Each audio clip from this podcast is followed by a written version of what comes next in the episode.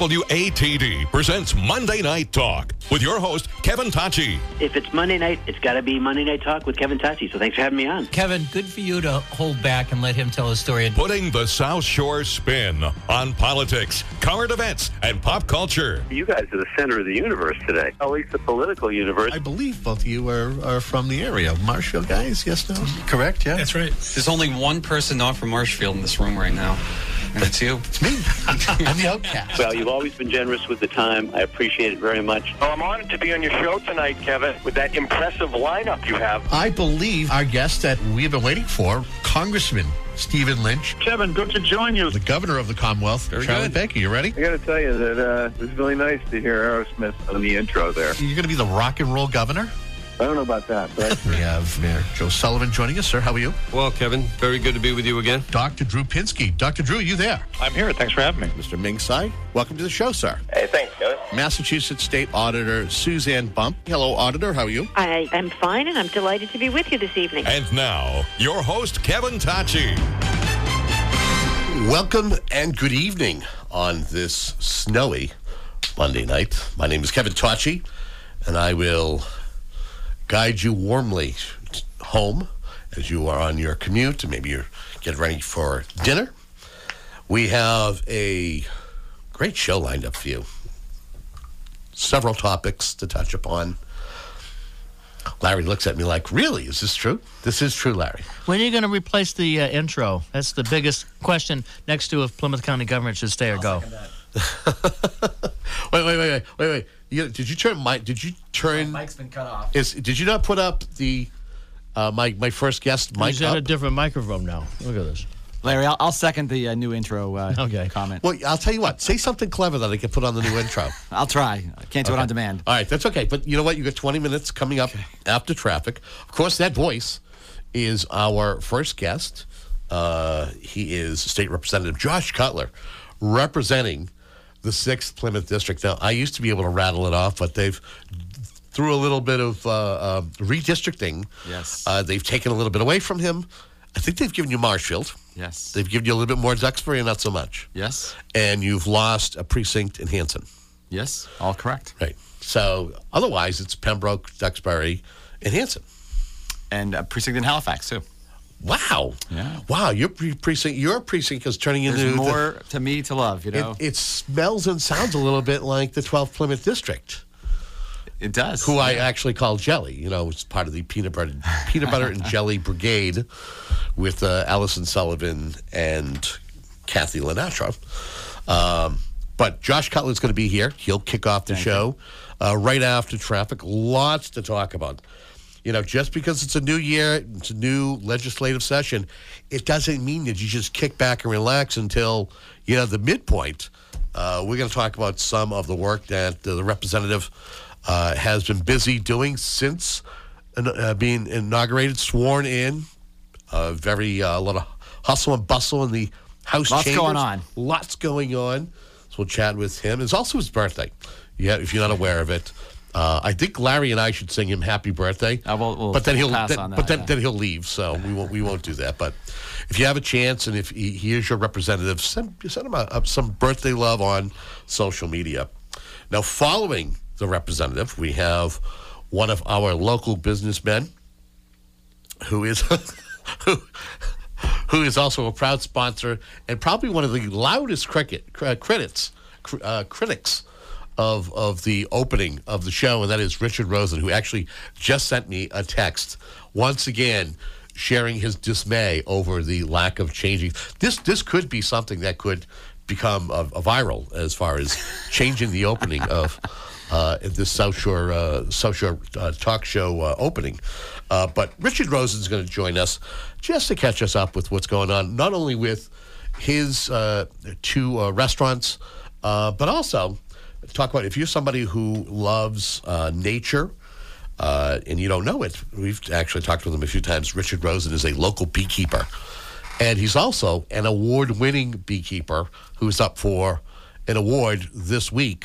Hopefully, he's a finalist right now. Hopefully, he'll he'll secure it. But we'll talk a little, a little bit about that and talk a little bit about uh, if you're somebody who is interested in beekeeping, uh, now's the time to, to get involved and start gathering your gear to do so. Hour number two.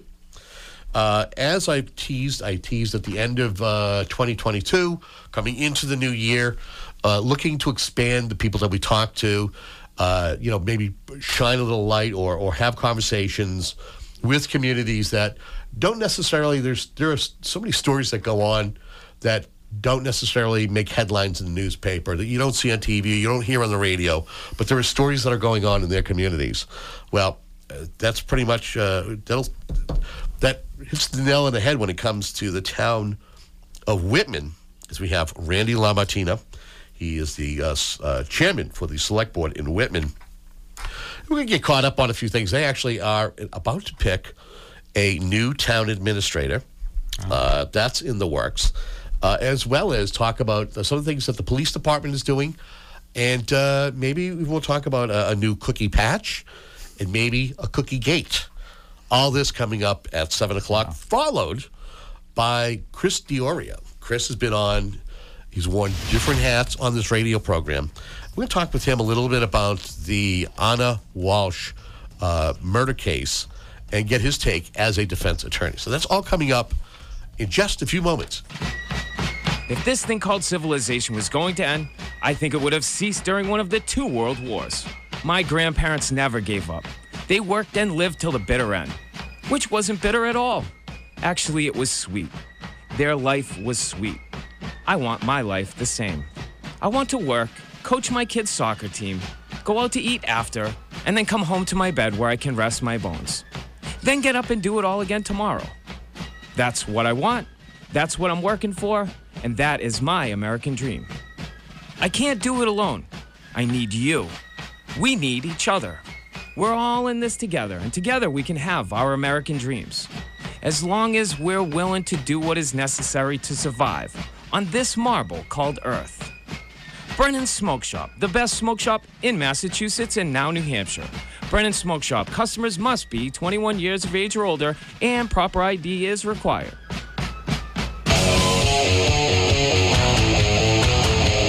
Download the Monday Night Talk podcast from iTunes for free. Just search for Monday Night Talk WATD. We now return to Kevin Tocci and Monday Night Talk. All right, we are back. Meanwhile, we are. Uh, it's it's like opening a can of worms, uh, as uh, they already have already have offers from other state representatives who want to come in and and do kind of like the same thing that was done during political season, where they all come in and they all take turns doing the opening for Monday Night Talk. That might not be a bad idea. Now, but I, maybe we do make sure we have a nice mix of senators, maybe get the governor in there, Yeah, or get the LT in there, lieutenant governor in there. All good. It's all good. It's time for an update, though. Time for an update, though. So, thank you, Matt Muratore. Appreciate it. Um, of course, Richard Rosen is uh, chirping still as well. So, uh, joining us is the birthday boy. Happy birthday. Thanks, Kevin. Um, how are you doing? How are you feeling? I'm doing all right. I'm doing well. I, I, um, I wanted to just, if I could have, I guess what we call it a point of personal privilege, we'd call it in the legislature. Please. Um, you know, I don't want to dwell on this, but I, you know, I have shared publicly, and I did it on Facebook, and I, I wanted to kind of share with your listeners. Um, you know, earlier this fall, I had, um, uh, some, well, some, pers- some personal health news. Earlier this fall, I had, a routine colonoscopy and um, showed up that I had a tumor. And after some, some follow up testings, um, it was determined that I'd been diagnosed with cancer. So um, obviously, that's not the news that anybody really wants to hear. Uh, but I, you know, I feel really good about the treatment plan and my doctors and, and, and the course that we're on. I um, wrapping up my radiation treatment tomorrow, and then I'll be doing my chemotherapy. And, you know, I, I, there'll probably be some points where it might impact a little bit my ability to get out and about. But uh, for now, I'm, I'm, I'm intent on sticking to my routines and, uh, you know, diving into my work. And, you know, I wanted to share this, Kevin, uh, with your listeners, and, I, you know, as I did on Facebook, just to, you know, as a more of a public service announcement. I think for myself, you know, I'm now 52. I was 51. Um, and, uh, you know, at the age where you're, you know, advised to do a routine, routine colonoscopy. And I, frankly and candidly, I put it off a couple times because I didn't want to do it. And uh, I'm glad, I almost put it off again and I'm glad that I didn't. And um, you know, so um, I'm in good hands. The doctors are, you know, have shared that uh, you know I have a good prognosis and everything. But um, I just wanted to, you know, as a public service, I guess, announcement, share that and, and encourage folks to seek out routine cancer screening when it, when their doctors recommend it. You know, it, obviously it, it has had a big impact on my life, and hopefully someone out there listening may may heed that advice and, and, and, and head off something that could be could, could be worse. So I just want to share that again. I don't really want to dwell on that and not want to talk about myself in that way a lot, but I, I thought that was um, something that was important to share. So If I could just just quickly say is is is, is he's is Josh is right. I've had three colon, colonoscopies and I've been lucky so far. But the hardest part is the prep. That's it. It's not fun. So you know what? If if you, something that you can detect, and for quality of life, it's something to definitely do. Well, well, thank you so much for sharing Yeah, that with yeah. with the, the listeners, and we we ha- we wish you uh, good health and health enough to uh, continue your your work. Uh, talk to us about being sworn into yet another term. Yes. What was what was the, what, was this one any different being sworn in? Um, it was a little different, Kevin. You know, um, i it's an honor certainly every time um, to be up on Beacon Hill representing you know the, uh, the sixth Plymouth district, the communities I represent, and working with my colleagues again, you know, across the aisle, Republican and Democrat. And this one is a little different. I, I think we you know we, we saw the transition to from Governor Baker to Governor Healy, and so that added a whole other level uh, uh, uh, to to the process, which was great. And it's a nice contrast, I think, you know, to see here in Massachusetts, we have the you know smooth transition from one uh, from one party to another in the governor's office, with you know cooperation, consensus, conciliation, um, and you know I think that's really a great lesson for the nation. We're seeing what what was sometimes happens in Washington D.C., and um, so it did make it a little extra special, I thought, and. Um, you know, we had a lot of fun with our inauguration day, and then the next day was was the governor's inauguration. Um, uh, we got to watch and Representative, former Representative Cantwell, who I think is, is driving home, hopefully driving home safely in this terrible snow, and I worked together um, for the governor for Governor Baker's long walk, where he he walks from his office down around the, the fourth floor, the third floor, and down to the, the grand staircase and out the building, and then eventually to to the Boston Common to symbolize his return to a, as a public, you know, as a private citizen. And um, it was really, it's a nice ceremony. I hadn't participated in that, and, you know, he was kind enough to kind of stop when he was walking by us and quickly say hello. And um, so it was, it was, it was neat to see that. And then the next day to have Governor Healy come in uh, with Lieutenant Governor Driscoll and, and the new energy and ideas that they're going to bring. Uh, so it's a, it's an exciting, it's kind of a time of renewal. Great, grateful for the great work of Governor Baker. Really excited and looking forward to the, the great work that Governor Healy and, and Lieutenant Governor Driscoll are, going to bring, and you know, all of us working together in the legislature to work with them. So you have a chance to to do all the ceremonies and participate in you know in them. Um, how quickly do you get right to work and I already start? I mean, are you are you in December? So we're actually i- i- back in the fall, you know, even throughout the election when I have downtime, we're actually kind of working ahead, thinking about what kind of legislation we want to file come come January because it comes up fairly quick. Uh, in fact, the deadline was just this past Friday to file bills for our two-year term, Right. and so we're kind of planning that back in the fall. And I had, you know, with our staff, I have a great, fortunate to have a, a great staff uh, helping me up at the state house. So we kind of plotted out kind of some of the things we wanted to look at and work on, and some of the issues, you know, take a fair amount of, you know, research and and and, and um, you know, looking into. And so we're kind of working on that throughout the fall and trying to sort of. Um, you know, finalize our legislation, get it up to speed. You know, can, can you know, kind of talk to all the d- different stakeholders, make sure we're, you know, we kind of got everybody an agreement as best as we can, and then we, you know, we get it ready to go and make sure we're doing all the, you know, the fine tuning to make sure it comports with the what the, you know, the, the rules for filing legislation are and the right general laws, references, and that kind of stuff. So we're doing all that stuff through the fall, and then really, uh, you know, as soon as the new year hits, kind of full force. And then it's like you know working towards a deadline for like a college a final exam or something where you're trying to get all your legislation filed um, by friday. And we did. Uh, and we ended up with uh, I think a, a record number of bills for me was 73 bills, which was probably more than I had intended to do. But you know, when you, you come up with ideas and they kind of beget other ideas, and you know, having been the chair of the labor committee for the past two years, you know, a lot of things that we I saw come before us, and a lot of areas, you know, where we were excited to try to you know make some tweaks and some improvements. And so that's kind of what we we've done. And so we have a list, and I, I think I, I put them. I put it, put it on my website today. A list of, of some of the bills. I actually took this off Oh, you did. Look at that. Look yep. at that. Look at that great uh, work there by Kevin Tocci here. It's almost like I'm one of your aides. You know, it's kind of interesting. If you could just do something about those opening credits, man. know. you know, the 2010s called. They want their credits back. but um, so yeah, no, we have a lot of good bills here, and again, you know, we've uh, really fortunate, great staff, and, and really appreciative of all my colleagues in the South Shore and really around the state. We've we've partnered up with a number of different representatives and senators on some different bills, and um, you know, excited now to try to put those into action. Uh, so the next kind of step in the process, Kevin, is we, you know, we kind of share our bills with our colleagues and uh, look for co-sponsorships. It's a way of kind of building support and expanding support. And so that process is kind of what's happening now. So you work on getting your bills filed, and then once they're filed, you kind of transition towards trying to get other folks to, to co-sponsor your legislation. So I'll ask you: Is you say seventy-three is, uh, bills is probably the most that you've you've filed to It date? is, yeah. To date, but I would think that you culled that down from. Maybe did you have a greater list? Maybe you had ten more. It was. It's 20 actually more? the opposite. we don't, I started off with a smaller number, and you know, so you kind of realize that okay, this is a separate issue that really needs to be addressed. And a lot of you know, the majority of my bills, probably almost half of them, have to do with labor and workforce issues. Again, because you know, we were that was a committee that I was uh, privileged to lead last term. Sure. And so you know, we we worked on a lot of different pieces. And so there's some things that are fairly you know in the weeds a little bit, and other things that are big, broad uh, issues. You know, like we did a lot of work around registered apprenticeships and trying to find ways to improve and and and uh, elevate our our registered apprentice programs here in Massachusetts. So that's something that I'm really proud of. Uh, a big, great bill that we've worked on. Uh, here and we've talked about in the past about wage transparency, trying to uh, include pay range transparency when in the hiring process, something that um, is has been shown to really do wonders to help address our, our, our, wage gaps. And it's also, a, I, th- I, would think, a, a common sense thing that helps uh, employers and uh, job seekers to be on the same page. So um, we did a good bill on that. We have a really good bill on um, addressing the issue of, of credit reports in the hiring process, which can be really discriminatory towards folks. Um, but really, you know, the fun thing about my job, Kevin, is you know just the wide range of things that we, we get to tackle. Um, I actually have a bill um, that deals with the use of artificial intelligence in mental health services.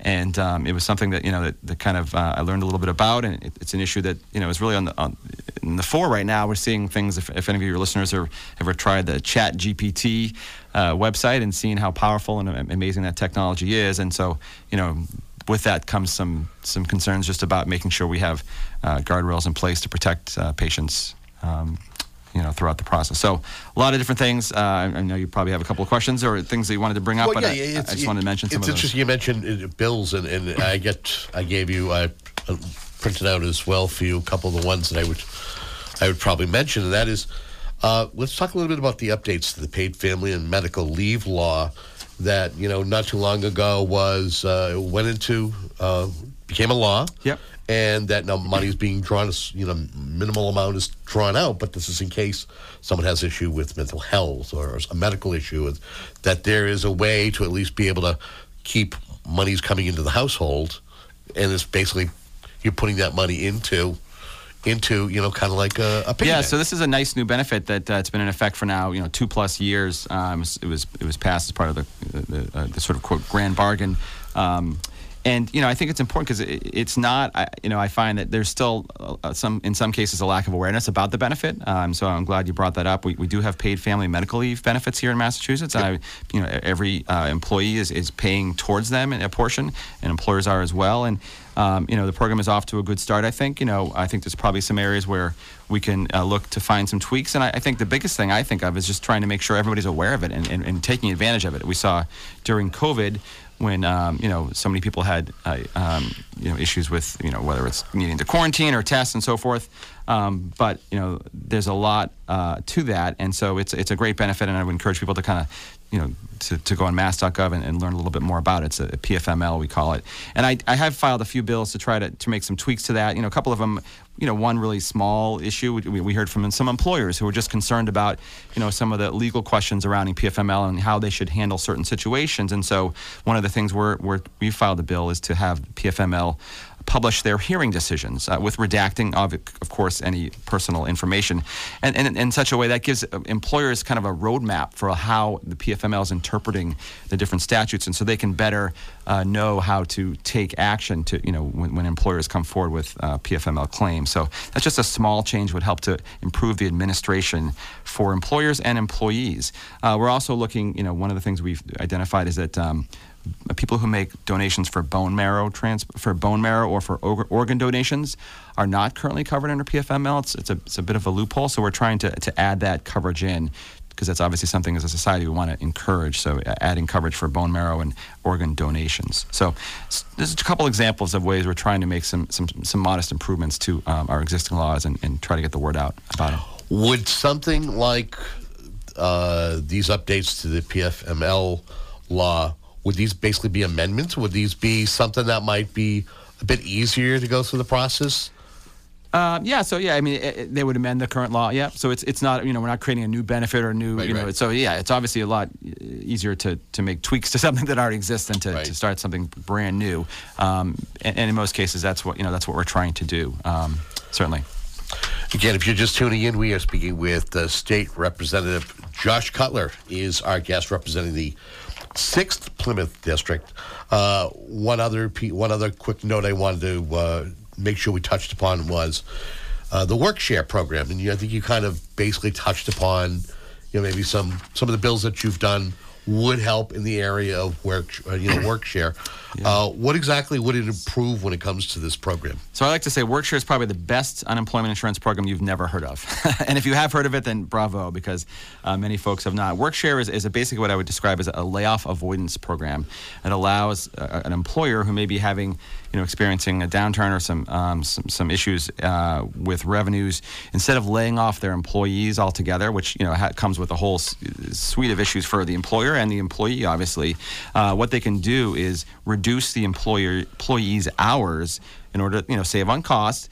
then at the same time the state can backfill that revenue to the worker with unemployment insurance so that the worker remains whole and um, so it's sort of a it's really a win-win. It's win for the, the employer. It's a win for the worker who, who stays employed and has their benefits and all the things that they have. And it's a win for the state believe it or not because it, it keeps our, our ui system stable and keeps people employed and paying taxes. And so um, it's a great program. It's it's not always super well known. And so and we had a, a commission last term that really looked at the whole unemployment insurance system and it was something that i was one of the co-chairs of. And one of the recommend we didn't always find consensus on everything but one of the things that everything everybody agreed on you know regardless of their background or whether they're labor or uh, business interest or academic interest was workshare and that it is a really a great program. And so we wanted to try to do more to promote that and make it make people aware of it and add, uh, add a little bit of flexibility to it as well. And so um, you know we our staff really worked hard on this um, uh, over the fall to try to look at some ways we could kind of make some tweaks. It's a, it's it's got some federal oversight so that we have to be a little bit careful about how we we make changes to it. Um, but we, we were able to find some ways we think we can improve upon it and uh, make it a little bit better and, and, and more. And hopefully it won't be necessary. Hopefully never, it's never necessary, but we know it will be necessary in the future at some point. And so we want to make sure it's there as a resource and a tool uh, to help employers and, and to work and, and workers, of course. What are you looking forward to this legislative session? Since- It seems like you've already started off with a bang. Is it a matter of having a new administration, new ideals, uh, a new vi- you know a vision to kind of tackle some of the more uh, the, the bigger problems like housing or uh, climate change, items like that? Yeah, so I mean, it's exciting. I think you know, anytime you have sort of a new administration, a new administration, new people coming in, it is it is exciting. It's a period of renewal. It's it's frankly exciting to see our new members. We have some new members even on the South Shore. Rep, Rep Mendes uh, from Brockton, uh, and uh, you know, it's it's you know, I think you know, as a as a veteran lawmaker now, I think you know, we we depend on them to help bring new ideas and new energy, and that balances off hopefully what we bring with experience and some and some know-how. Um, but it's it's it's exciting to have that process, and so you know, with the new governor, I'm really excited about Governor Healy and you know a new Attorney General Andrea Campbell, who I really got to know during the, the campaign season. Really excited to work with her. Um, so. I'm really looking forward to it. I mean, I think you know, having had two years of, of chairing the labor committee, I think I, you know, I feel like I have a really good handle on some of the issues that come before us. And my focus has really been on workforce issues. Uh, obviously, housing is, is a critical issue as well, and I think it's already getting a lot of attention. I think there's a broad recognition about that. Um, you know, I'm focused a lot on, on workforce and you know also on some other areas, energy issues, and also uh, behavioral health. You know, are things I think are, are, are vitally important. But again, I just come back to the fact that one of the things I love about the job is it there's is constantly changing. The issues are are, are always uh, new, and uh, it's really a broad, diverse group of issues that we get to work on. Could you see any committee changes? Could you be, you know, given uh, chairmanship of any other committees, uh, or do you feel as though what you have, do you have any say in it? Yeah, so we're you know that process is kind of unfolding. It'll probably be uh, next month before we, we have committee assignments, and so you know I, I, really enjoy what I'm doing and would be very pleased to continue doing what, the same uh, same role. Uh, but we'll that process will kind of be uh, unveil un, unveiling or whatever the right word is uh, over the next uh, few weeks, and we have new members who bring in their priorities and their committee wishes and so forth, and so we'll um, we'll do try to do the best job we can balancing all those and having a good team. Folks that tuned in, they are constituents. How they can fi- how can they find out about your office hours, how they can reach out, contact you or your staff? Yeah, so I'm always welcome to, to reach out to, to um, staff. The website, joshcutler.com, has a lot of great information. Our, our, our, all our contact info remains the same as last term. Our phone number is, 617 722 2013. have a great team helping me up at the State House. And obviously, um, you know, I'm here balancing my time between the district and the State House and uh, encourage folks to reach out uh, anytime or come to our office hours. We're, we, we're doing them remotely.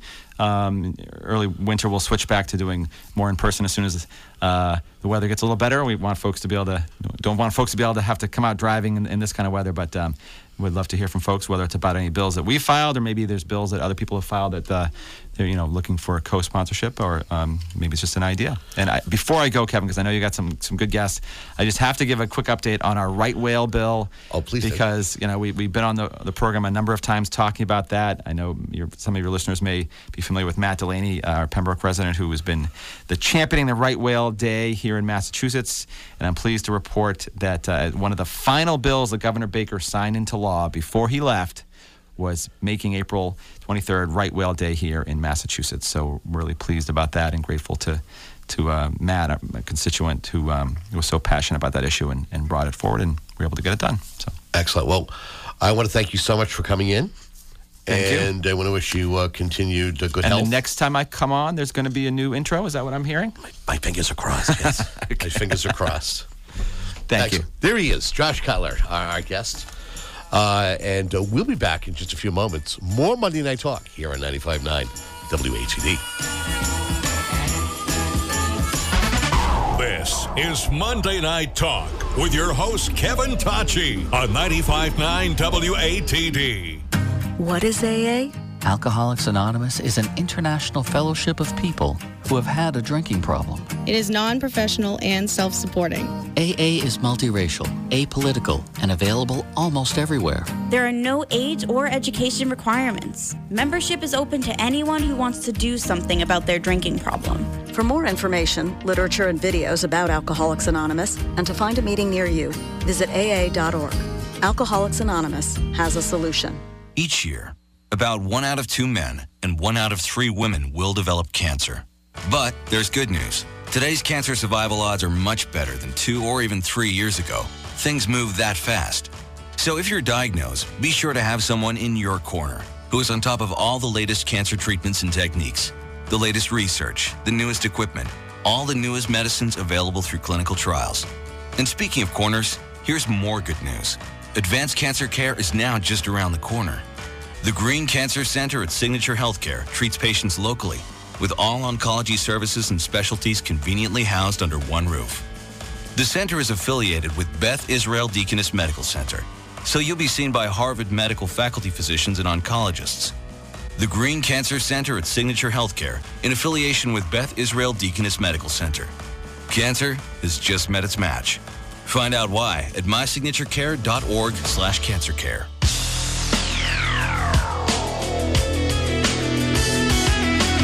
Monday Night Talk continues all week long. Go to 959WATD.com slash Monday Night Talk and keep in touch on Facebook and Twitter. And now, more Monday Night Talk with your host, Kevin Tocci. All right, we are back. You are tuned in to Monday Night Talk here on 95.9 WATD. And uh, why wouldn't we want to get ready to close out the month of January without speaking to one of our uh, premier sponsors, Mr. Richard Rosen, uh, proud proprietor of The Patio and McGuigan's Pub. Richard, how are you? I'm great, Kevin. How are you? Just so you know, we actually have a couple of uh, couple of guests who are coming up at seven o'clock who you know. I heard. One of I them, was, of course, I was uh, listening. is your your chairman of the, the board of selectmen, and uh, your police chief. Who's doing who's doing a great job. They're all doing a great job, I might add. So what's going on? Well, before we start, I would like to take this opportunity to commend Representative Cutler for a couple things. One is for showing his disgust with the opening of your show, and two is the fact that he went public with his health issue. You know, I talk to people all day, all night in the restaurants and whatever, and it's amazing how many people that I've, how many guys I've talked to that don't want to get a colonoscopy. Well, the only thing it can do is save your life. I mean, it's absurd not to. And I commend him for going public. My father had colon cancer, um, which spread to his liver before they found it, and it killed him. But I mean, that was almost 40 years ago. There's no need of that happening to anybody these days. And he's a perfect example of they caught it before it kills him. And I just, you know, I want to commend him for going public with it. Definitely a tip of the cap. It's not easy to talk about No, your health, especially if it's something something like that. no. But anyway, how are you? We're doing fantastic. Uh, what's what's going on uh, at your two establishments? So we're getting ready for Valentine's Day. Um, you know, we we always come up with um, the chefs come up with specials, uh, different specials for both restaurants for Valentine's Day, and I think that we probably might give out roses to the to the females that come into the restaurant that night, and they can make reservations. That's one of the nights that we take reservations in the pub. Um, we're gearing up for St. Patrick's Day, which won't be long. I mean, we're almost at the end of January. Um, so that will be happening fairly soon. Um, I'm tinkering with the menu at the patio, and there's a lot of new specials that we're rolling out every week. Um, you know, it's like uh, I want to see which ones people like, and then we make them part of the menu for a while. And um, we have announced we, we can announce the date of the the 13th annual McGuigan's Pub 5K will be September 24th. Wow. So, however, we have something going on this Sunday at the patio that we've never had before. And the more I thought about it, this would be a perfect guest for you. We have a book signing at the patio this Sunday from 2 to 5 by a local author whose name is Joe Cicado. Joe and I have been friends. I befriended him about, I don't know, 12 years ago. And how I met him and how we became friends is, is another story. Um, but he's been, he is a retired state trooper who spent about 30 years in law enforcement and wrote a book. He was starting to write this book when I first met him, and we talked, and I said, you know, we'll do the book signing at the patio, and lo and behold, here it is. Um, he he spent three decades in law enforcement, and I'm going to read this off the back cover uh, during a time when when mobsters ran without fear in Boston streets. Capable, which is the name of the book, tells the unwritten stories of those three decades, including the bloody reign of James Whitey Bulger alongside Stephen the Rifleman Flemmi.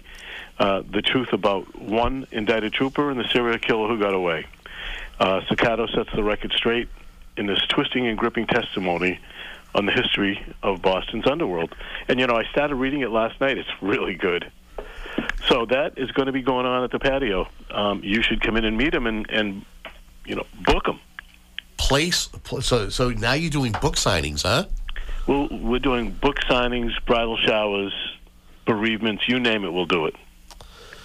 Well, you know, I, I have to say is, um, you mentioned about different uh, ceremonies. Uh, you actually have uh, something special that uh, happened or uh, was announced uh, just the past week. No, Would that be my daughter? Yeah. My daughter, the manager of both restaurants, the general manager, was engaged on Friday evening. Very exciting for us. Wonderful young fellow. And uh, she's pretty excited. She's it's it's a pretty exciting thing in her life, and his too. Well, so it's exciting. Well, definitely congratulations to you. Um, you know, you mentioned about Valentine's Day. Any specials? Do you have anything at all that's that's in the works? And is the tree still up? The tree is up. You put hearts on it. What are you gonna do with this thing? No, I, I regret to inform you that the tree's coming down next Tuesday. Why? Well, one is space. Space is the biggest reason, and we also don't have time to keep undoing it and doing it. It's like undressing and redressing, and and there's just no time anymore.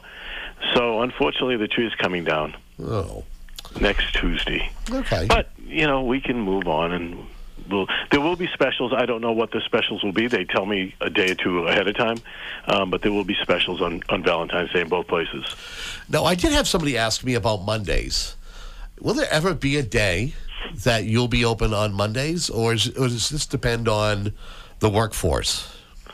Um, I don't know. I don't know if we'll ever reopen on Mondays, um, and it does depend on the workforce. It's, uh, it depends on a lot of things, but I, I just don't know. Uh, as you look around, there's less and less restaurants every day around, and there's fewer that are open Mondays. So you would think, geez, it makes a lot of sense to uh, open on Mondays, which in one way it does, but in another hand, it's it's a day off for everybody. And when you're short staffed, which we have been for a couple of years, it's everybody needs that day. So uh, it's not in the future. Let me put it to you that way. Okay, let's let's talk about something that's uh, also in your wheelhouse. Uh, first, I'm going to congratulate you on being uh, a finalist for a Massachusetts Creator Award for uh, in, for informing those folks out there who have a hobby in beekeeping. Well, first of all, thank you. But second of all, I wouldn't be where I am if it wasn't for you. I mean, people need to understand that you are the producer and director of My Bee Show, um, which is the third time that this show has been up for an award. Um, it's very exciting, and um, the the episode, the, the the name of the show, and it's on YouTube, is called "The Buzz Around Bees," and it is viewed all over the country. Different. Uh, you can probably explain it better than I can how it's been picked up by cable stations um, all over the country and now on YouTube. And the specific episode that we've been nominated for um, is season four, episode one.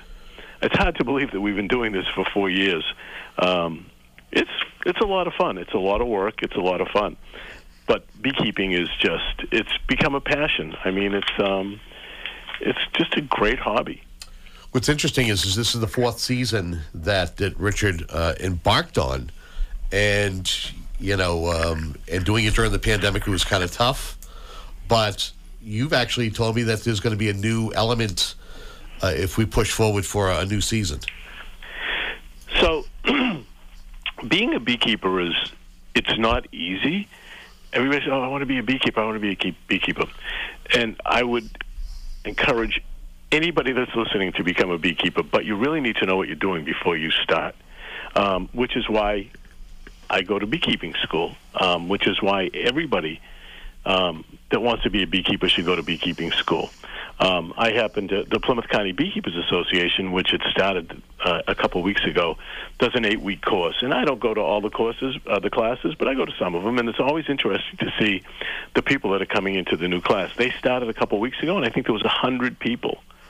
Um, so you know about beekeeping. I mean, you know a lot more about beekeeping than you let on to. Um, so someone had mentioned to me one day about have I ever tried comb honey? So people listening to us think about honey, it's liquid honey. But comb honey is a whole different ball game. And that's when it's literally the comb and it's it's honey and sometimes there's a very tiny thin layer of wax like they used to make the wax lips out of and stuff. Yep. It's the, that you put that in the frame so the bees have something to, to set the, the honey into, or sometimes there's nothing in it. So I've been researching comb honey for months. I've been reading books, I've looked on YouTube, and I'm going to embark on it in the spring. Um, they say that there's three different ways to produce comb honey, and I'm going to try all three. As you know, I have a, a number of hives, so I'm not going to do it in every hive, and I'm not going to get crazy over it, but I am going to try to do it each of the three different ways. Um, they say it's very difficult, um, but we're going to find out. I'm, I'm looking forward to it. It's um, you know, it's just something different to try. As you know, I love to try different things. and it's even more interesting is is that um, you uh, have one hive that's still going right now, right? I do. Um, you and I have talked about it. How difficult it is to overwinter a beehive. Yes. And I've got one that's still doing really, really well, and you know, hopefully it will make it. It's it's just up here in in the Northeast. It's very difficult. I mean, I know guys that are much smarter and much better at me that they lose a lot of their hives, and there's a number of reasons why.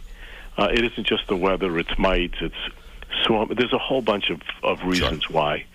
Um, but are you going to the award ceremony? I am. On Wednesday, Wednesday night is when they're going to be uh, announcing the awards, and uh, it'll be interesting to see what ends up happening. It's interesting because not only are you up for an award, but a, good friend of ours uh, who does a fantastic job when it comes to calling sports, uh, Mr. Sean Riley, who's the town moderator in the town of Abington, but also is uh, a fantastic friend to the high school sports program. Uh, invests so much time. He knows all the community members. He knows all the kids. Uh, if he isn't calling a game, he's playing music during a basketball game or a set of basketball games. Uh, well, he had the fortune, I might say misfortune, because uh, a, a, year ago, the Ab- Abington Green Wave football team took on Rockland in the Division Six football uh, at, at, Gillette Stadium. Uh, of course, Rockland came out on top. That's why I say the misfortune. But he and his uh, his uh, co-announcer Kevin Whalen do a fantastic job in doing so for 30 years, and they are up for uh, a piece of hardware as well. So we'll see what happens. So the common thread between my show and their show is you. It's true. Which you know, if it wasn't for you, we wouldn't, you know, be where we are. Mm. I wouldn't be nominated for an award. You know, I, it's probably not appropriate that I say this, but yeah, it's okay. So. I was telling someone, I mean, and you know me, you know me well. I was a strong C student in school. Um, so the the joke, the the the banging noise that you heard one day was some of my old teachers sitting up in their caskets when they heard that Rosen is getting an award for something educational instructional. I mean, so I've used that a million times. Um, but it's it, unfortunately I am not going to be able to go to the award ceremony, which I was very excited when you let me know that we were nominated again, and very disappointed when I found out what day it was. Well, we'll we'll def- we'll have to put a pin in this right now, uh, and pick up uh, when we have you back on, just to give us an update as to what's going on with McGuigan's Pub and the patio. Uh, anything you want to say quickly in closing? So yeah, is it okay if I tease the fact that I will be hosting another one of your shows in the near future without telling anybody who the guest is right now? Sure, you could do that. Okay, so I will be hosting. As terrified as I was the first time I did it, I'm it looking forward. I'm looking forward in the next few weeks or the next several weeks to hosting um, Monday Night Talk, and people will have to tune in when they find out that I'm doing it to see who the guest is because I think it would be really, really interesting. So I I don't really have much else, Kev. I mean, it's just always a pleasure talking to you, and I know you have some really good guests coming on, and uh, I want to thank you for for getting me where I am in TV world. Well, I you know what it, t- it takes two to tango. So you know, if it wasn't for the good content, you have compelling content. People love seeing you and talking about it. I mean, if it could be anybody else, uh, but you have a way with how to explain things you're very knowledgeable in this, and you're willing to kind of share this information, uh, you know, with anybody who's willing to listen. And I know many people who come up to me who like, oh, you know, you ever seen that show on Double? I go, yeah, I, I know the guy yeah. who, who does it. It's he's, it's he's passionate about it. So I have an awful lot of people that come in the restaurants to tell me that they've seen it. I've had people contact me. So for the people that are listening, it's YouTube called the Buzz Around Bees. Yep the episode we're talking about specifically is season four, episode one. Yep. That's the one that's up for the award. Well, listen, good luck and uh, be safe out there if you are traveling. Uh, otherwise, we look forward to talking to you real soon. Kevin, I'll talk to you later, and thank you very much. Great. There he is, Richard Rosen, uh, proud businessman uh, here on the South Shore. That does for the first hour. I cannot believe that it has uh, just gone on by, but that's okay. There's more on deck. Uh, you are tuned into Monday Night Talk here on 95.9 WATD. Stay tuned.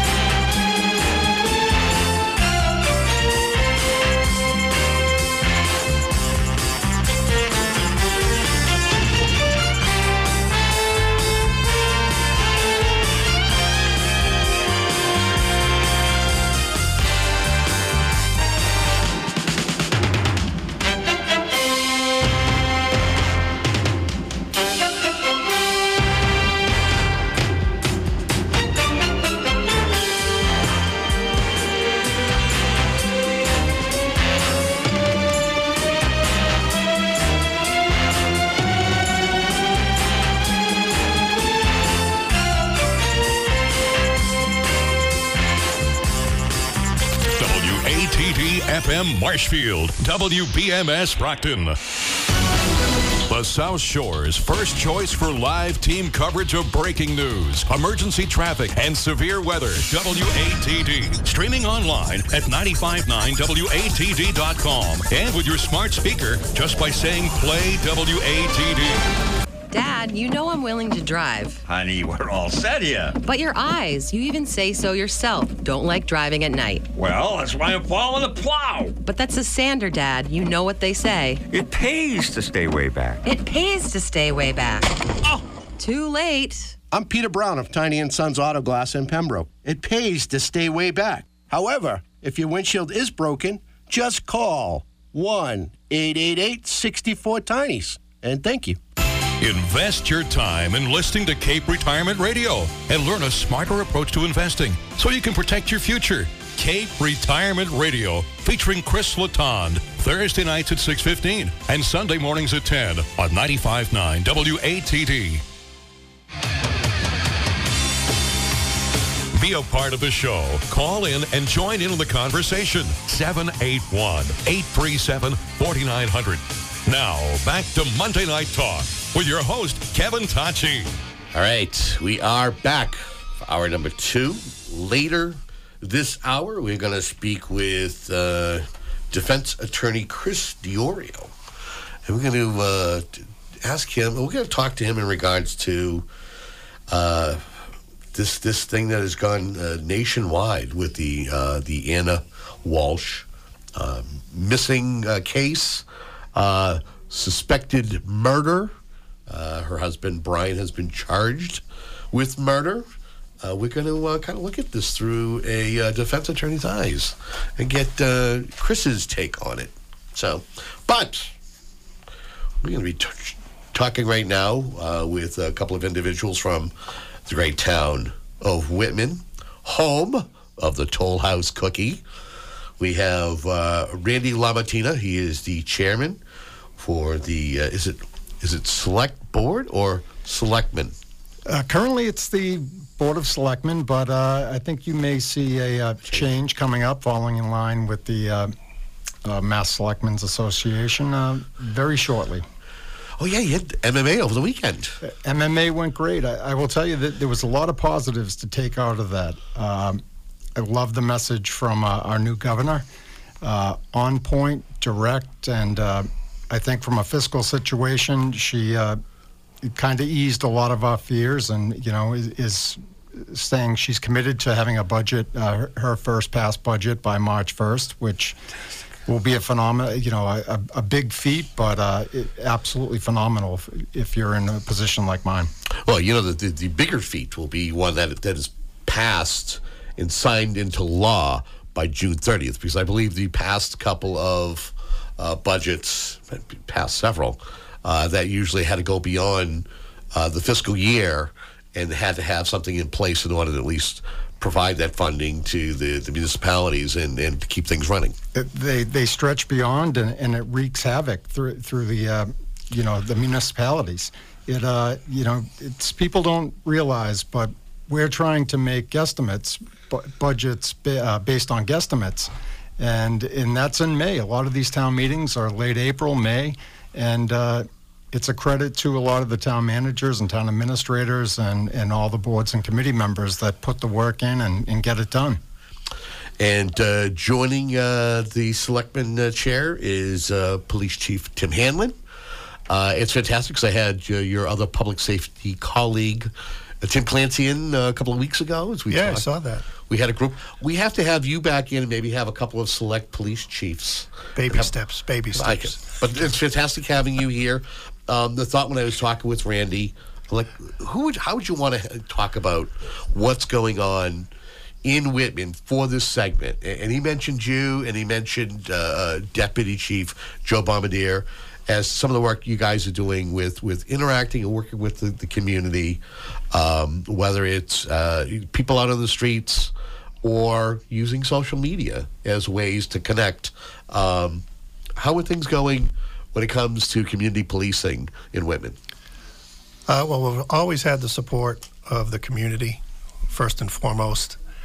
Uh, there, there aren't too many people who who don't support us out at things like um, when the budget comes up, the special town meetings, and so on and so forth. When we need something, the town is really there for us. That's as well as the board of selectmen. They're on board um, with all of our needs from from a department spe- specific perspective from the police department, but not only just the police department, public safety, the DPW, all of the other, uh, you know, boards and town hall, people who are working. Working together. Yeah, to try and get things done for this town. And so social media is just one of our ways that we try and put some things out there and, and not to make it um, as dry and mundane as, as we can. We try to spice it up a little bit, and that's where we poke a little fun at ourselves and some other things that, that happen around town. And, um, and that's where it really kind of took off for us. Um, someone approached me and said, "Hey, can I can I post some things on on social media and we'll see how it goes?" And I said, "Yeah, try not to get yourself fired." and uh, and it's been great. You know, there's always the, the naysayers here and there, but uh, for the most part, they're few and far between. So we appreciate the support. I think I saw a, uh, a police. I think I saw a police officer riding a skateboard. That wasn't one of ours. That I'm not sure. Okay, but that that's why I said a police but- officer. I but exactly. Yep. But but it was just something fun that you saw as you know you know try something different, and this is police officer on a skateboard. And then uh, the one thing that I that kind of perked me up was um, the patch, the the the police patch. Is it a police patch with with the uh, the Toll House cookie? It is. Yep. So, as everyone's should be aware, uh, Whitman is the home of the Toll House cookie, um, and Nestle adopted that. And uh, and the recipe from the Toll House in Whitman is was actually printed on the back of the packages. And uh, my mother made a fantastic Toll House cookie. I'll tell you that. I miss those. Uh, but beyond that, uh, again through social media, we've had people reach out reach back out to us and you know they did some research on the town and said hey you, you're the, the the toll house cookie capital and um, the artwork was provided and put on a patch and so that's what we did and um, and we posted it and, and everybody everybody loved it that was on um, december 4th initially was um, national cookie day that's what it was. So that's why um, that post we did a post specifically for that, and uh, and it kind of took off from there. And now people want the police cookie patch if they can, um, and so we might do a fundraiser for that. Well, that's, that's fantastic. Now you're smiling over here. What are you smiling about? I'm smiling because it was one of the best things I've seen in a while. Um, I, th- I think it also just plays into how well the uh, Whitman Police Department is interacting with everybody in our community. Uh, very proud of the work they've done through Facebook and social media.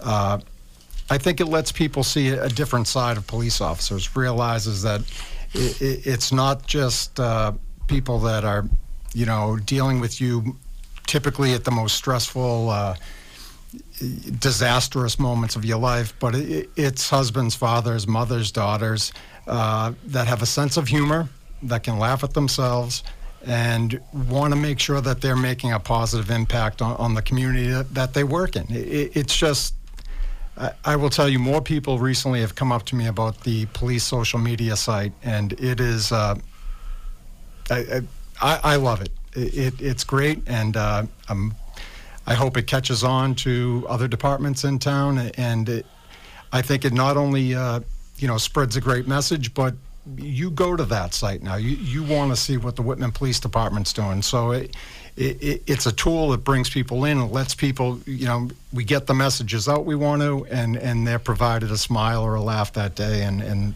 there's not too much better than that. Hey, you don't want no controversy uh, being you know around any, anything so sweet as a Toll House cookie.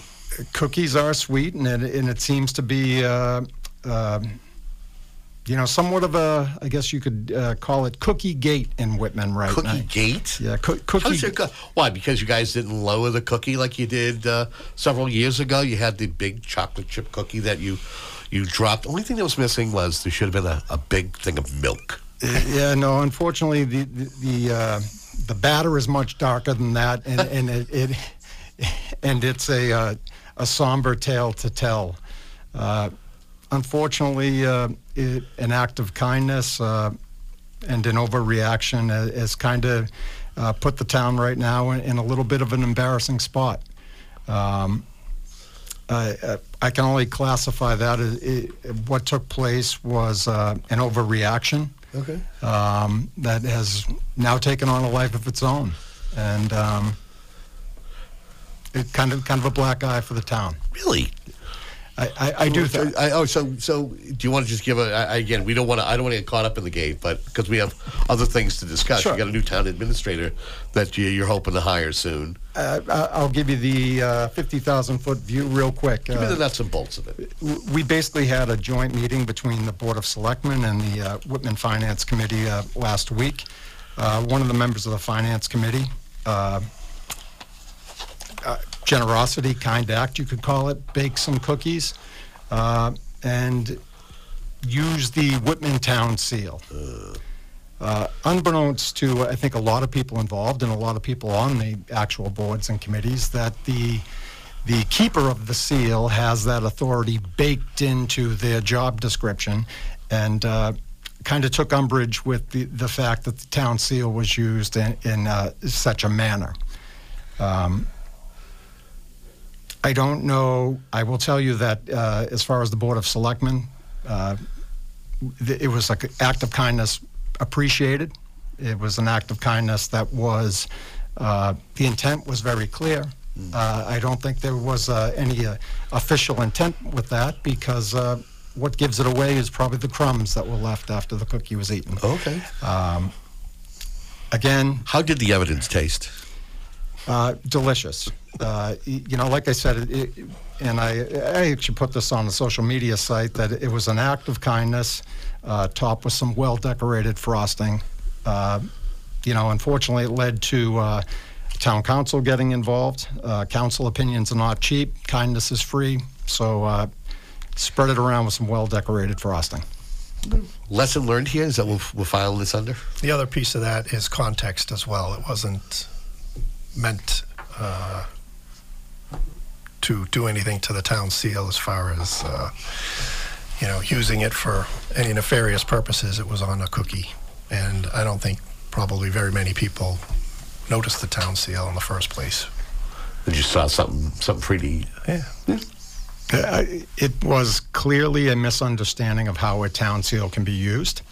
A- And there is specific Mass General law that, that uh, governs that. So the keeper of the seal was, I, I can't say she was wrong because the, the law is uh, very clear on, on how a, a seal should be used. Uh, I think, um, unfortunately, lawyers will uh, be able to argue the intent of that all day long. Uh, but uh, for myself, uh, it's time to sweep up, sweep up the crumbs and close the bakery and put the issue to bed. Let's talk about some other some other interesting news. Uh, anybody who's ever taken a picture in front of Whitman Town Hall has always remembered those two beautiful trees that sit right in front of it. Uh, due to a storm a few weeks ago, one of those trees had to be taken down because of Mother Nature. Uh, unfortunately, and um, you know, it's one of those things you, you don't know what you got till it's gone. Um, and uh, it looks very desolate now in front of town hall. But I, I will say, uh, recently somebody posted a, uh picture of I think it was 1903. The town hall was built, and and that original tree was planted uh, within the first few months, I believe, of town hall being open.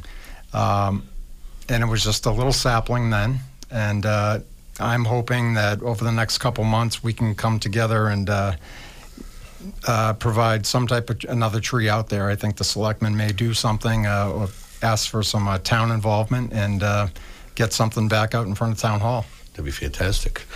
Uh, we wanted to ma- make sure at least we at least mentioned that because I know it was kind of a. Uh, so, how long? uh, You know, over hundred years, the tree was there. It, it was there a long time. It was a large. Uh, it, it, it's a loss. Uh, y- you know, some people. Uh, I, I myself am a creature of habit, and um, you know, you, you tend to notice things like that, and you and you really notice how much uh, something is missing in front of town hall. How about you, Chief? I mean, you're somebody who's been around town for many years. I mean, Any fond memories of uh, of being around that that area that uh, you know and not seeing it now? Yeah, every parade when we. I was gonna march say that, you guys or, march by. Yeah, stop by there for the memorial services, Memorial Days. Um, that provided a lot of shade for a lot of people over a lot of years. So, um, Mother Nature decided different, I guess, in this case. Yeah, yeah. I can't think uh, so many different summer days where you could kind of sit under that tree and it would be it would be beautiful. Now it's going to be it'll be missed. Um, and I think isn't there some um, um, something going to be happening with the World War One arch, the Memorial Arch? Is that being moved one of these times? Because that's another landmark that I think about. That I know that there's been conversation about possibly moving that one day. But there's the way it's set up. It's it's going to take uh, uh, some effort and some study.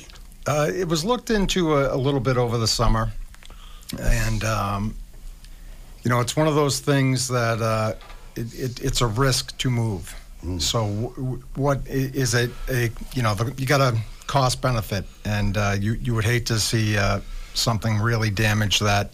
Um, I personally think it serves a purpose. I think it limits traffic cutting through there. It and um, you know, it, it's where I it's been since uh, I was a kid. So it's uh, I, I I don't personally see a need to have it moved, um, but And again, another stop along the way when it comes to parades in the Correct. past. Yes. Correct. You know? Yeah. And people don't like change, and I think people will be either for or against it for whatever reasons. But it's polarizing. True. But I think about the fire department when they need to get apparatus in and out of there, and apparatus is not getting smaller, it's getting bigger. No. Uh, you know, the one thing you will hope that you don't lose access to the back part of the fire station. Well, like you said, uh, you know, fire apparatus has uh, over the last probably 20 years, size-wise, uh, exponentially Right. larger than. You know, I think our, our fire station is, is up over 100 years old now. Um, so d- definitely things need to be looked at. But if if the arch was ever going to be moved, uh, I think we set out with good intention to, to do a little cost study ab- about moving it. Uh, realized it would be considerably more to do it right than uh, I think what we're, we're willing to put out right now. Ken, if you're just uh, tuning in, we are speaking with uh, Randy LaMattina. He is uh, a chairman on the Whitman Selectmen, uh, Board of Selectmen, and uh, of course, Police Chief Tim Hanlon. He had to talk about uh, all things Whitman on this special episode of Monday Night Talk. Let, us talk about the search for a new town administrator. Now, the Whitman uh, has been fortunate over the years, had somebody who sat in the position for about 20 years, decided to retire, uh, hired a town administrator, didn't work out. Frank has come back, Frank Lynham, and now the idea is, is hopefully to find someone who's going to remain for well, at least half the time that Frank was there.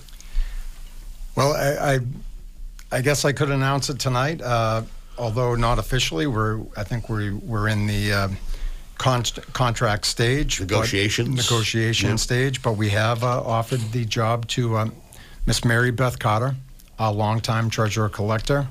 Uh, a solid, proven employee with a pedigree that uh, I just don't think we could find from outside candidates right now. Uh, she's going to provide the, you know, the continuity, continuity, if I said that correctly. Continuity? Continuity, yes. Uh, Sorry about that. Um, that we need right now. Uh, but prior to talking to her about her anymore, I, I you know, like you said, Frank Lynham, I, I could not thank Mr. Lynham enough for coming out of retirement, uh, filling a gap that needed to be filled rapidly, greatly, uh, and, and he just stepped up. And I will tell you, it was for no other reason than his love of the town. And and you really saw it. Uh, I definitely saw a, a different side of him. You know, when somebody steps in, that's I think was very happy with his grandkids and his wife in retirement. Sure. Uh, to come back, you know, basically at the drop of a dime when we needed him. Uh, I can't say enough about that man. But Mary Beth Carter, I am excited. Um, she's going to be great. I, I know it. Mary Beth, of course, she had uh, departed Whitman to become the treasurer in Norwell. Yes. And then you were able to offer the position to come back What, was it that you guys offered her, or did she uh, throw her hat in the ring? Can you? Can, No, we. Um, it, it was definitely a uh, us reaching out to her situation. Uh, you know, we we've struggled to. I don't want to say find qualified candidates because there definitely were uh, candidates that could have d- done the job, but a, a candidate that we felt was going to be just the the, the plug and play situation that's going to fit right in, and just hit the ground running day one. And when we reached back out to her, and and uh, she gave us a, a glimmer of hope, it was fantastic. Chief, when your department had working with the town administrator, how how key is it that uh, that the right person is chosen and, and able to work with department heads like yourself?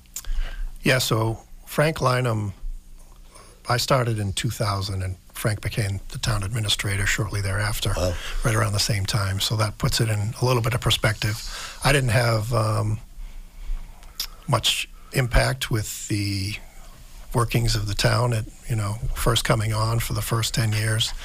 2012, I became deputy chief, and then I got to see really an inside view to how the town works. And Frank Lynham is is top level, top notch. He is very knowledgeable, but it's more than that. You know, he has the interest of the town comes first, and obviously we've seen that happen again where he came out of retirement to come back and do this, and um, I didn't maybe think he thought it would be this long, but um, but he's done a spectacular job. So moving forward, I've also worked with Mary Beth Carter along the way, and in similar fashion, she she's going to provide all of those services. It's going to be just the way she her work ethic is, um, you know, town first, and she'll put in the hours, whatever it takes to do this job. She has that spectacular reputation um, from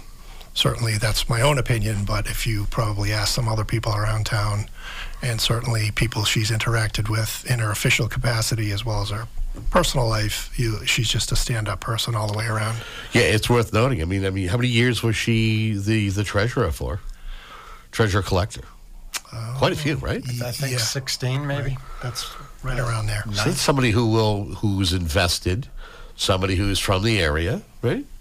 And who, who has a general understanding as to what's happening as, as to again, no knock on any other candidates, but somebody who, who knows where the town has been and where the the town wants to go. Absolutely. Kind of very important. Uh, her her kids still live in town. She's from town. Uh, she respects the town, uh, and I will say uh, the the oh, the message, the the general message we've received or I've received from department heads is she has the respect. She's she's earned the respect, and and you don't get that from somebody that you you, you pull from someplace else. Uh, and that take the the rapport takes a long time to develop. Sure. You know, so You got to you got to grow the trust. Right. Right. And she has the trust, she has the respect, and it's and it's mutual uh, for our department heads, and it's fantastic. And like I said, very excited. And knowing that we are, you know, here we are. It's uh, budget season, right? You guys will be going to town meeting at the beginning of, of May. Am I correct? Yes. Right? First Monday in May. And so, you know, it's those discussions, you know, you find out where's the school district when it comes to, to funding. Uh, how- how, you know, your department chief, as far as uh, what are we going to need for, for manpower, for equipment. It's, it's, always it's it's perpetual. It's always going. It, it doesn't stop. It doesn't say, oh well, you know, it's been a bad year, so we'll, we'll take a, a year off. It doesn't happen. You know, you're always going to need. You're going to need to replace manpower. You may need to increase it. Uh, provide those services because people care about certain services, uh, especially when it comes to public safety. Yeah, absolutely. So that's and that's the challenge is there's only so many pieces of the pie or the cookie, maybe if you want to change up, um, and and getting each department what they need and kind of filtering out the things that maybe can be put off, and that's challenging every year because um, as much as individual departments, you know, I, I can think of in terms of only the police department, right, and say, sure, here's what I need, and okay, everyone else can get in line behind us, but that's not the case. We've always worked well with others, other departments, uh, the Board of Selectmen, and uh, the Finance Committee as well, you know, and they have a tough job of trying to figure out how is this all going to puzzle pieces fit together so that we can manage this budget and, and move forward and make it through another year. That Right. doesn't mean we're going to necessarily be successful in certainly in public safety and others, you know. Um, if we have a bad storm year, right, the DPW is going to go into deficit spending. And, you know, same thing here. We have, a, a, you know, some emergencies that, that, you know, that's why they call them emergencies. They weren't expected. And that may be overload our resources. We're going to have to call people in. And then at the end of the fiscal year, we're going to limp into the finish line on occasion. Randy? So th- this, I, I believe, you know, I, I, I sat here, I don't know, six years ago now for the first time, and uh, and uh, you, you know, I, I'd like my story to be different now, but but it really isn't. But it's it's it's different challenges. Uh, you, you know, we, we're coming off the pandemic. We're, we're coming off of trying to how uh, you know use that federal money that not only the schools got, but we got. Uh, what needs to be kept, what needs to be cut. Uh, it's decisions, and, and you know, for me, it, it's always been the juggling act. Uh, keep town services, but keep people in their homes and, and not overtax them to the point where.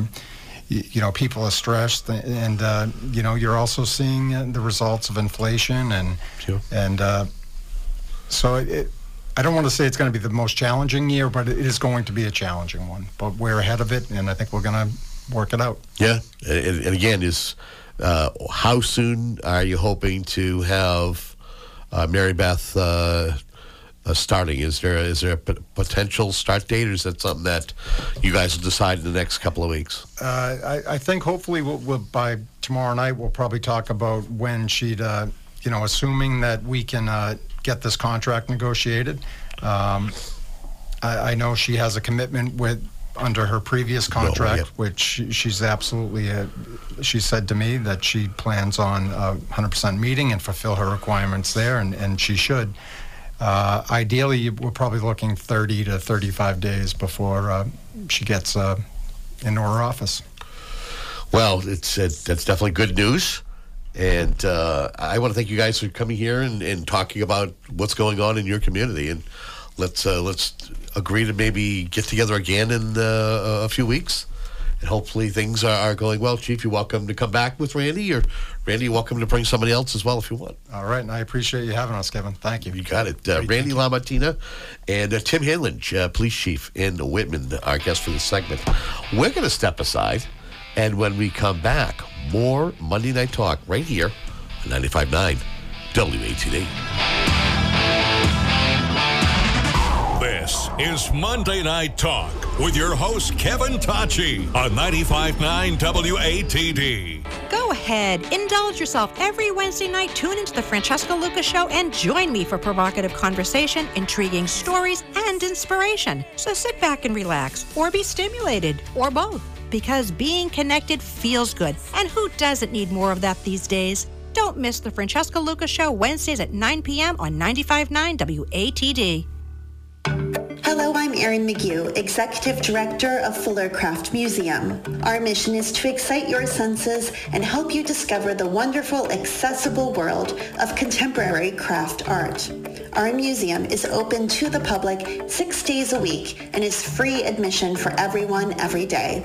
We're located at 455 Oak Street in Brockton, right off of Route 24. Please visit our website at fullercraft.org. Welcome back to Monday Night Talk. Don't just listen, say something. Call 781 837 4900. We now return to Kevin Tocci and Monday Night Talk. All right. As you hear, we get a little, a little extracurricular activity here. You tuned into Monday Night Talk on 95.9 WATD. As uh, the thought, you know, it's it's interesting how how life happens, and you watch how things unfold. And My next guest is a gentleman who's been in here. He's joined me for a variety of different conversations. And last time he was here, we were talking about running a marathon. Probably going to touch upon that. I think I want to get an update. As I think he's prepping for yet another run. That is true. Uh, but uh, he is a, uh, a defense attorney, someone who is an attorney at law.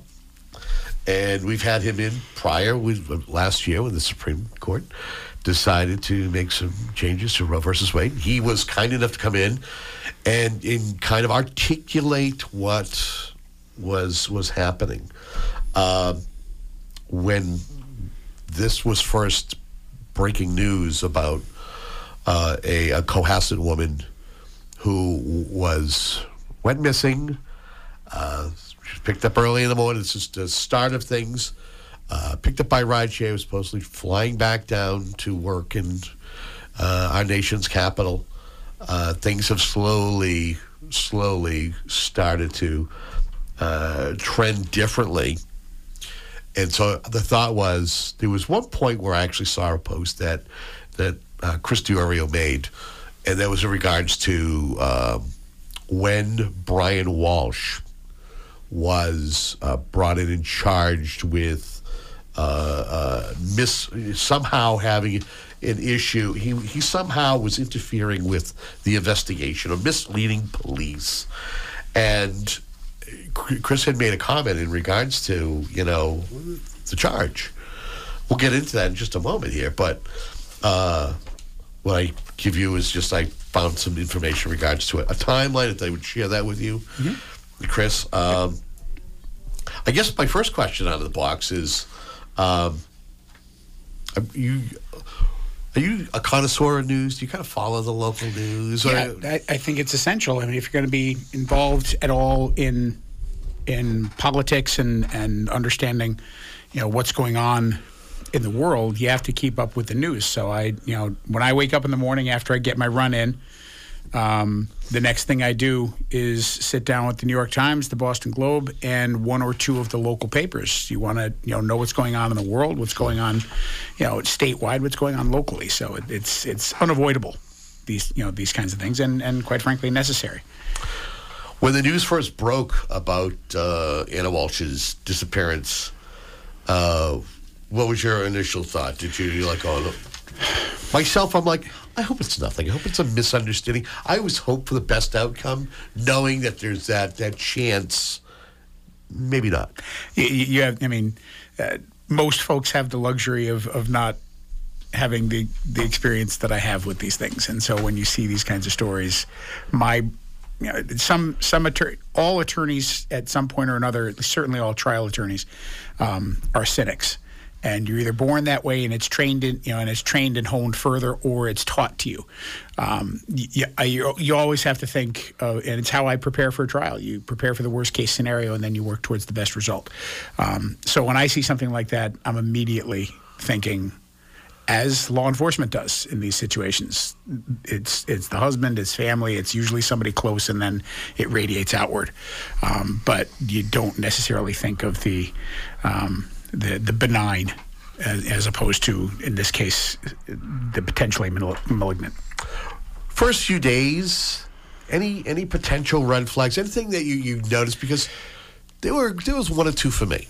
Yeah, it- when you look at you know, the the timeline of events from the moment of disappearance, um, or at least the the stated moment of disappearance, until his um, his arrest and, and involvement, um, the, the the appearance at the the Home Depot in Rockland is a big thing. Um, the, one of the biggest parts of this, and what the prosecution will very likely hone in on, is who reported the the, the disappearance first. You know, i if this is you know I, anybody who's out, out there who's with a fam- who's part of a family, who's who's married or something of that nature. If I know that if my wife was getting on an airplane, you know, getting in a ride share, heading down to a location, I would, you know, if she hadn't connected with me that day, I'd begin to start to worry. You know, in, in this particular circumstance, uh, it wasn't until January 4th, you know, three days or so after she was uh, allegedly taken by this rideshare, according to the husband, um, that her business reported her missing. Um, the husband did not. He had nothing in, you know, had, had not made a statement at all to any law enforcement or anybody uh, about where she was or, you know, did she arrive, you know, what happened to her. Um, that's going to be something big.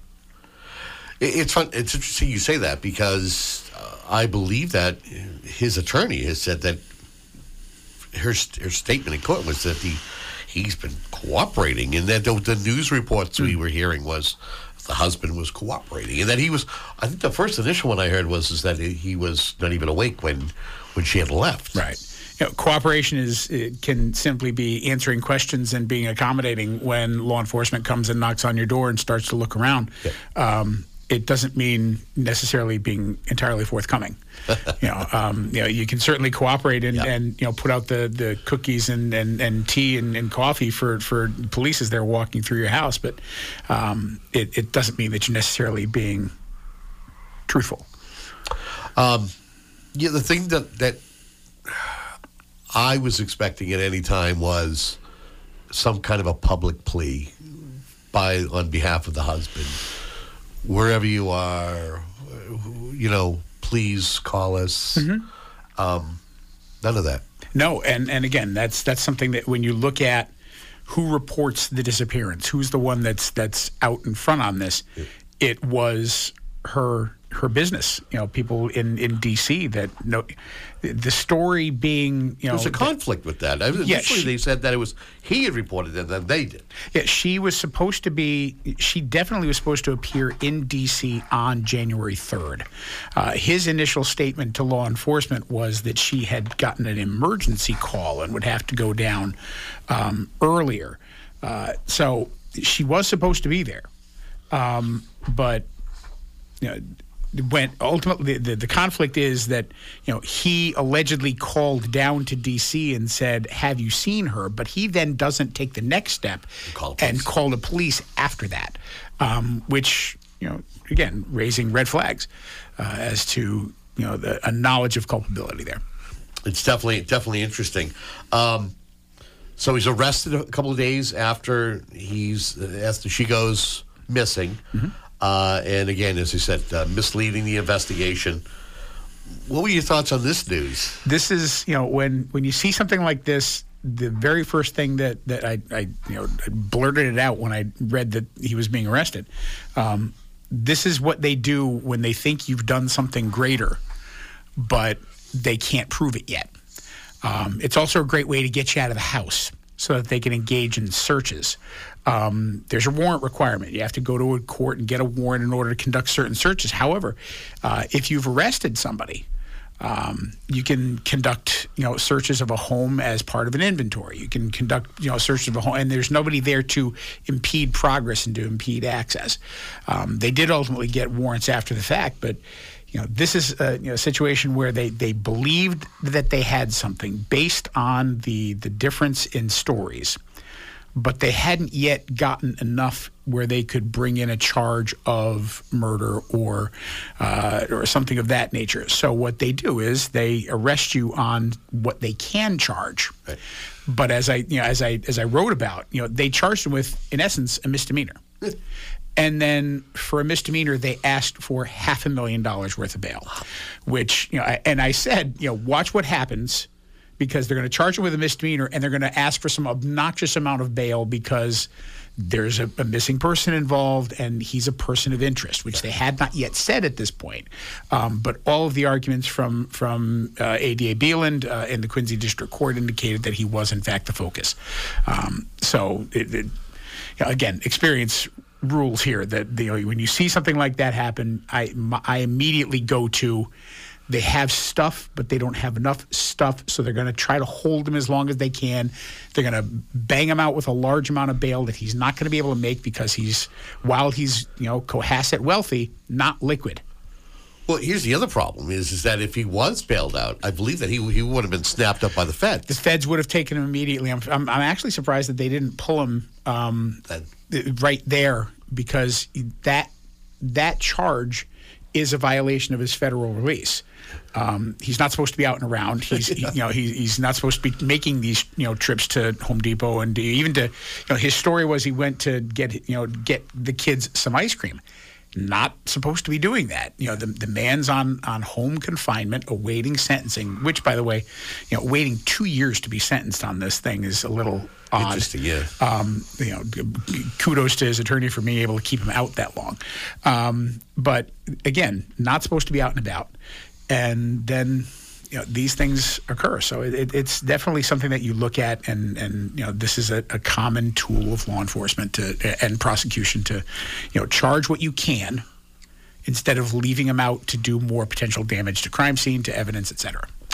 Again, we're speaking with uh, Chris Diorio, uh, attorney at law, and we're talking about the, the case of uh, the missing Cohasset wife, Ana Walsh, uh, her husband being charged with murder, Brian Walsh. Um, as as how do you defend? How do you argue lower bail for a misdemeanor? Is it unheard of that? Yeah, you go for a home run swing for half a million dollars. I- And, and and you know, Attorney Miner, who who represents uh, Mr. Walsh, did that. She when she's arguing in front of Judge Coven uh, on the day of his arraignment, there, you know, she said this is you know he it's a misdemeanor charge. There's he's not being charged with a felony here. He's not being charged with with any other greater crime related to the disappearance of his wife, and she asked for release, um, or at that point asked for release to um, into federal custody potentially, where she felt that he could be safe. Um, to to look at this as a potential problem going forward, you know the there was you know the the possibility that he if you're looking for motive which people constantly look for reasons why and the reason why is not part of the elements of the crime um, but we as a tv and entertainment starved you know nation need to find reasons um, but one of the potential reasons that they're now banding about you know in social media circles is that the she potentially could have testified against him in a, a separate issue regarding money uh, and finances in, in the probate court. And if this was something that he is found guilty of, if he was responsible for it, um, the feds could bring him in for tampering charges on that, and he's exposed to the death penalty on the federal side, where he wouldn't be is, is not exposed to the death penalty in Massachusetts because at you know here in at, under state law we don't have the death penalty. Our maximum sentence is life without parole. So we we look at as he's uh, arrested on January eighth. Uh, that's when things start to ramp up. That's when we start getting more news. Day later, they discover the bloody broken knife, blood, right, um, and even that in fact uh, Brian may have Brian took a trip up uh, up north, and that they had commandeered a couple of dumpsters and were at a transfer station, combing through it for evidence. Right. Uh, what you're looking there, I mean, in in those situations, you, you have you know the the constant video surveillance that goes on at it, we're, we're constantly being watched. Um, if yeah, this sounds odd to say if if this were a crime that occurred even 10 years ago they would not been have been able to do much of what they were able to do uh, with you know the state police, with local law enforcement being assisted by the feds.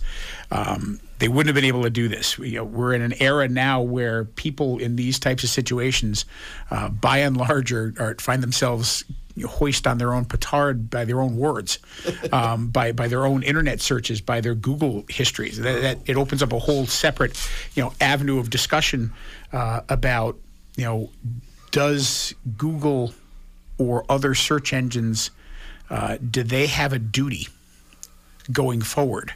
When they see a, a, a litany of searches such as where's the be- how, what's the best way to dispose of a body um, you, know, you know will a, you know wh- when does a body stop you know smelling if it decomposes? What's the best tool to use to to dismember you know the, the searches that were you know found in his search history? Um, well not not his search history. Separate yeah. He used his through, through his son's you know, so again and this you know part of the, the defense aspect uh, you know i'm always when i see these things i'm, I'm looking for avenues of defense. Um, if anyone that had access to that, you know, iPad. There's no saying that it was him. You know, if you want to go, if you want to go frame, if you want to go, you know, something, you know, something, you know, down that road, if you want to be creative about it, you know, there's no evidence that was him that utilize. You now have to look at who had access to the iPad um, potentially, and if anybody was able to utilize this thing, it could have been them um, to set them up. It- you know, any number of these things can be utilized potentially as a defense. Um, it's it's the reason why we still need an actual tangible signature on most documents because if you sign off on something, you know, through email, there's no guarantee that that's the person that you're talking to on the other side. Well, now the thing that would be curious here is if there's like a parental lock on there, right? That you can only search for certain PG material, right? And in order to, you know, there's a parental lock. You have to it has to be, you know, security code, whatever the number is, and then it can be used by anybody. And then you know, but, but, you know, it, it could. But if you look at some of these parental locks, one, if you look at uh, YouTube, say, uh, and I run into this with my, with my six year old, um, he you know, Peter, Pete, Peter can Peter i- is is learning to multiply, and you know he's he's a bit ahead mathematically. He's kind of a, a math savant. Um, and so one of the it, when we put a parental lock on there and he tries to access something, he can multiply. You know, it'll ask you know, can you you know multiply fourteen times seven? He'll do it. And now have access to it. So I'm not saying that you know the the Walsh's ch- children had this capability. I'm just saying i again, these locks are not necessarily foolproof. Um, and anybody who had access to it and could do a basic math equation might be able to have access to that information. What, what does it mean when warrants are returned to court? Does that mean that, that there was success, or is that a matter of we've used them and we're done with, with our searches? When you get a warrant, uh, when a judge or a magistrate issues a warrant, um, they ask for a return on the warrant. That's part of, you know, especially if they're looking for information uh, or items. Um, and so you have to return uh, to the court with, you know, basically a summary of what it is that you did under the auspices of the warrant. It's also a means by which, uh, use a different term to, you know, call it quality control, uh, making sure that, you know, warrants will say you're allowed to search this place at this time. You have to, if you're, you know, searching, it has to be done during daylight hours. You can't, you, you, know, you can't bust down the door. You know, thing, things like that. All the different caveats that a, a magistrate or a judge will put on that warrant. And part of it will be you must, you know, execute the warrant within 30 days and return with a statement as to what was recovered. Um, so the the warrant return is that you know you have to do it by a certain day and indicate what it is that you did, and to verify that you did in fact uh, abide by the terms of you know what they you know the places to be searched uh, the the times to do the search you know any individuals and things of that nature that might have been confronted during the search. Uh, you have to give a, a full and fair accounting of what occurred during the warrant search. I listened to primarily most of the arraignment on the charge of murder for Brian Walsh, and I thought the ADA really articulated, actually ticked down the list of the different things, not only the the uh, you know the Google searches, but the different places that they, they pinpointed some of the materials that they found in the dumpster, which included some of the you know some of Ana's uh, um, her her her um, in, you know the COVID card, um, what she was wearing, boots, her Prada bag, um, what that, that they had found, you know, blood or that was consistent with her. Not saying that was her, but it was consistent with her. If you're somebody, I don't know how much of it you listen to, but if you're you're in that courtroom, you're listening to this, and you are someone who is right now their attorney. What's what what are the, what are, what's going through your head? two things about that. One, you know, it, any time in situations where I have um, a prosecutor that believes that they've got their case locked down, um, they Open- give open and shut case. They give. They are really happy to give me all of what they have immediately, as opposed to the the constant you know barrage of information out into the world as opposed to counsel that they knew he had it's not like he was arrested off the street and had to go get a lawyer they knew that he had representation so in in situations where they go to the press first or when they go into social media first, that's usually an indication that they're trying to make a case go forward. Um, more more importantly, in the courtroom right there, they have to do that.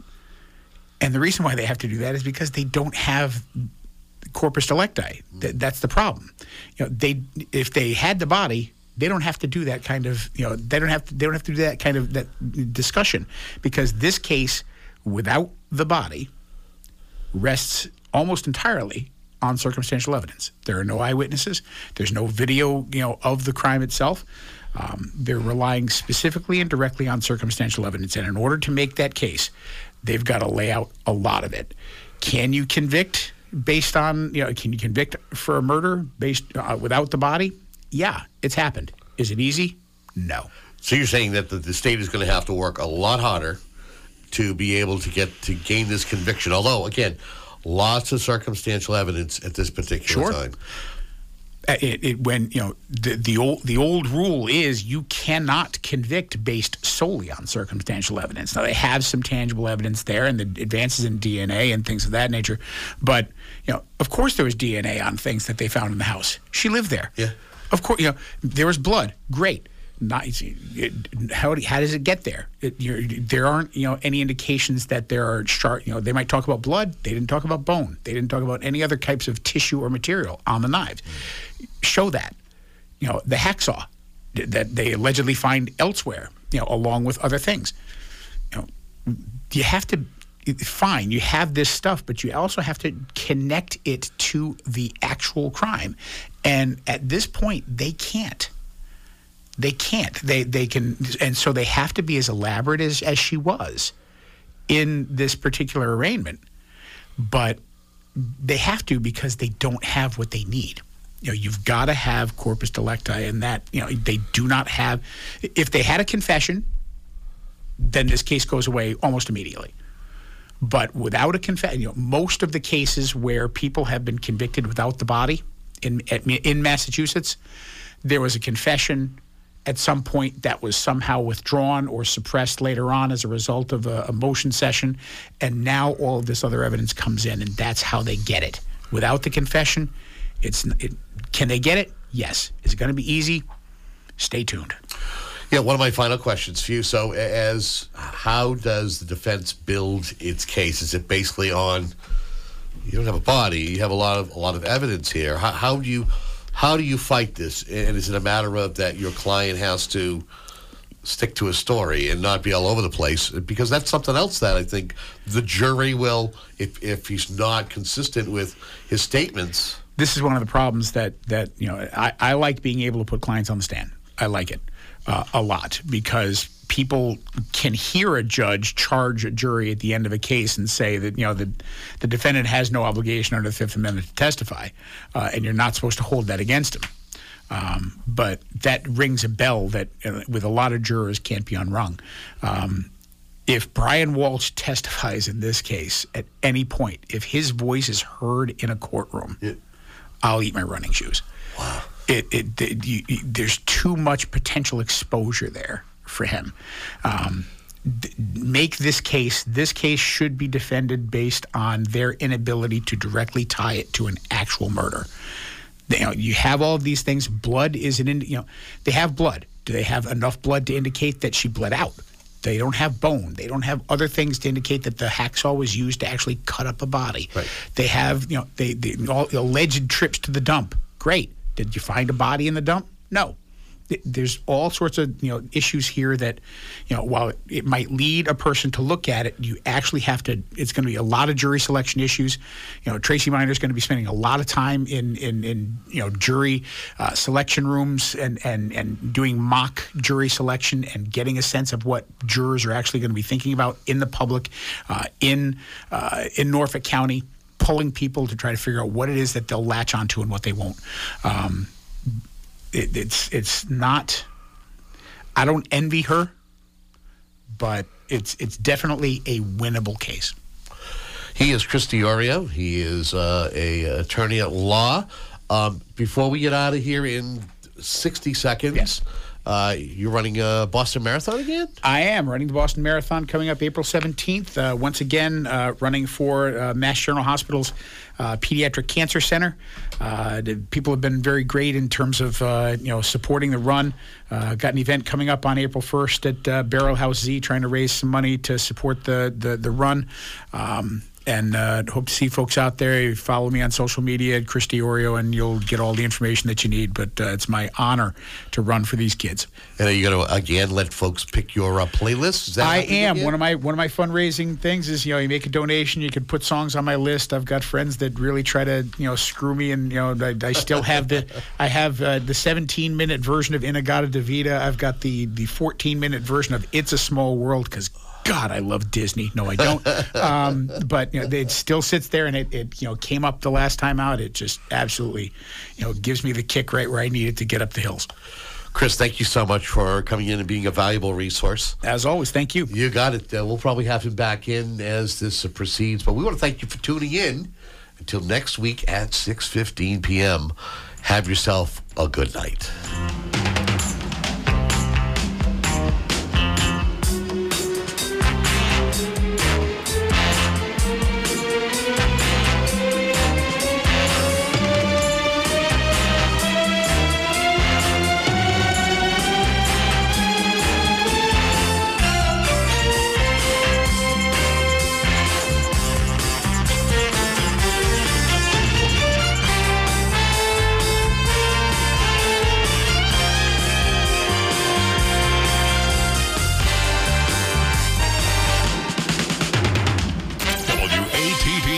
FM Marshfield, WBMS Brockton.